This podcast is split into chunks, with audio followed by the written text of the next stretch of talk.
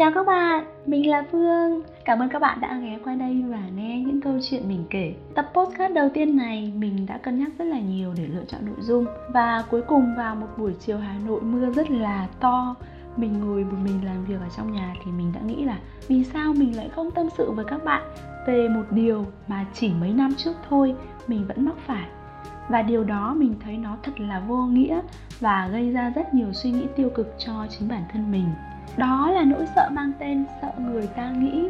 Mình đã từng có suy nghĩ không biết người ta nghĩ gì về mình.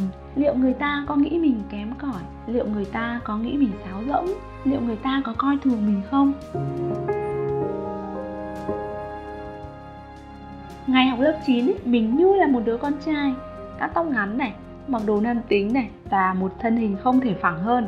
Và có một lần khi mà ngồi với các bạn trong giờ ra chơi Thì có một bạn hỏi mình là Ê Phương, mày mặc áo hai dây hay là áo nửa người? Ở thời điểm đó ấy, thì áo hai dây là dành cho những đứa màn hình siêu phẳng Không một chút gợn sóng giống như mình. Còn áo nửa người là loại áo mà dành cho những đứa có chút gập ghềnh mấp mô một tí. Khi mà nghe xong cái câu hỏi đó của bạn ấy thì mình cười bẽn lẽn và có chút xấu hổ. Mình trả lời là áo hai dây. và bạn ấy hỏi tiếp mình là mày có kinh nguyệt chưa? Thì câu hỏi này mình không trả lời nữa mà mình tủm tìm quay đi. Mình không trả lời bởi vì mình sợ đấy các bạn ạ mình sợ các bạn, mình nghĩ rằng là mình phát triển chậm hơn các bạn ấy. Và thực sự đây là một nỗi sợ rất là buồn cười. Phát triển chậm thì đâu phải là lỗi của mình đâu đâu phải là một điều gì xấu đâu. Mà chắc gì các bạn mình đã nghĩ như thế, tại sao mình lại phải sợ? Đúng là cái suy nghĩ của một đứa trẻ chưa lớn. Và khi mà học cấp 3 thì có một lần cô giáo chủ nhiệm hỏi một nhóm học sinh trong đó có mình là cô nghe nói trong lớp mình có bạn nào bố mẹ làm ăn tốt lắm nhưng mà không may bị phá sản à? Thì mình nghe được câu đó, mình biết chắc đó là mình, chỉ có thể là mình thôi, nhưng mà mình đã không nói, mình đã không trả lời. Sự thật là bố mẹ mình kinh doanh, làm ăn đủ thứ ở quê nhưng mà không thuận lợi. Cuối cùng thì phải gửi ba chị em mình ở nhà với ông bà nội để lên thành phố làm việc. Khi đó thì mình học lớp 9 mình không trả lời bởi vì mình sợ cô giáo và các bạn sẽ nghĩ là, ôi, bố mẹ mình thật là kém cỏi. Cái suy nghĩ thật là ngốc nghếch. Cô giáo hỏi chỉ là để quan tâm tới học trò hơn để hiểu học trò hơn, chứ có ai nghĩ như thế đâu. Và thời gian sau đó, khi mà cái suy nghĩ của mình lớn dần lên, nếu như mà có ai đó hỏi về tuổi thơ của mình, thì mình luôn kể về bố mẹ mình như những người anh hùng bỏ xứ ra đi để kiếm tiền nuôi chị em mình ăn học. Mình rất tự hào về điều đó và mình luôn kể với một cái tâm thế rất là hào hứng. Và khi mà mình học đại học thì mình chơi với một nhóm bạn nhà khá giả. Bố mẹ họ đều là công chức hoặc là buôn bán. Lúc đầu họ hỏi bố mẹ mình làm nghề gì thì mình rất là rón rén trả lời là, bố tao làm thợ mộc, mẹ tao bán nước tinh khiết. Mình rón rén bởi vì mình thấy bố mẹ mình khác với bố mẹ các bạn quá. Mình sợ là mình sẽ bị lạc lõng giữa các bạn và mình sợ các bạn coi thường gia đình mình. Nhưng mà buổi tối hôm đó, mình đã dằn vặt bản thân rất là nhiều. Vì sao mà mình lại không tự hào về công việc mà bố mẹ mình làm? Họ vất vả họ làm việc chân chính tại sao mình phải ngại? Vì sao mình lại sợ người khác nghĩ gì về gia cảnh của mình? Mà có khi người ta chẳng nghĩ gì đâu chỉ là mình lo dư thừa thôi. Và kể từ đó trở đi ấy, khi mà nhắc đến bố mẹ mình thì mình luôn nói về họ như những người làm những công việc rất là vĩ đại.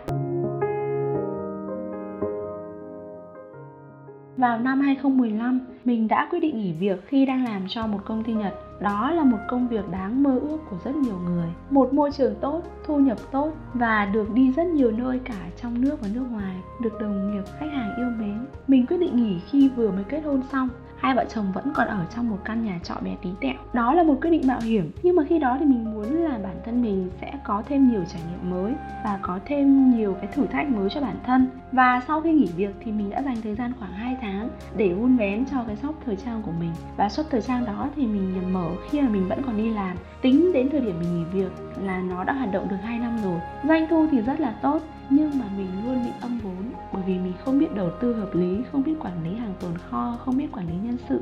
Và khi đó thì mình đã không dám nói cho bố mẹ hai bên biết chuyện mình nghỉ việc để tập trung cho cửa hàng quần áo. Ngày đầu tiên nghỉ làm ấy, mình thậm chí còn không dám ló mặt ra ngoài đường bởi vì chẳng may bố mẹ nhìn thấy thì sao?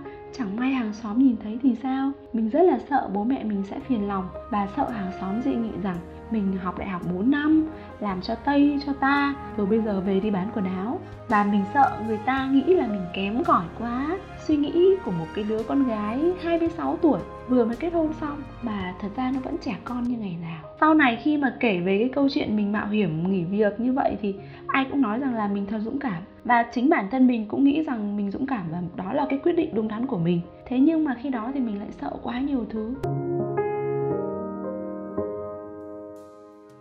Và ngày hôm nay khi mà đang kể cho các bạn nghe về những câu chuyện đó thì mình cũng đang là một người làm việc tự do. Mình đã từ bỏ công việc với thu nhập vài chục triệu một tháng, quản lý nhiều nhân sự và có quyền tự quyết để về nhà ngồi làm việc một mình một chốn để thỏa sức sáng tạo, để được tự quản lý chính bản thân mình và điều đó làm mình thấy vui.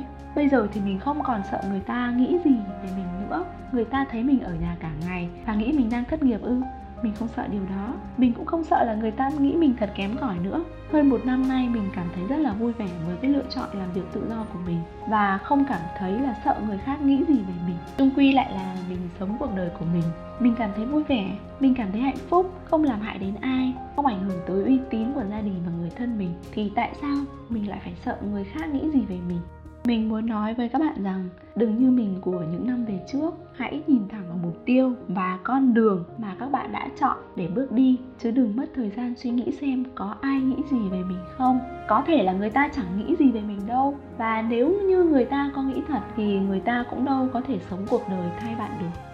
Nếu như các bạn đang nghe podcast này thì có lẽ các bạn cũng có từng suy nghĩ giống như mình. Không sao cả. Chúng mình hãy cùng chia sẻ và cùng nhau thay đổi để tốt hơn mỗi ngày.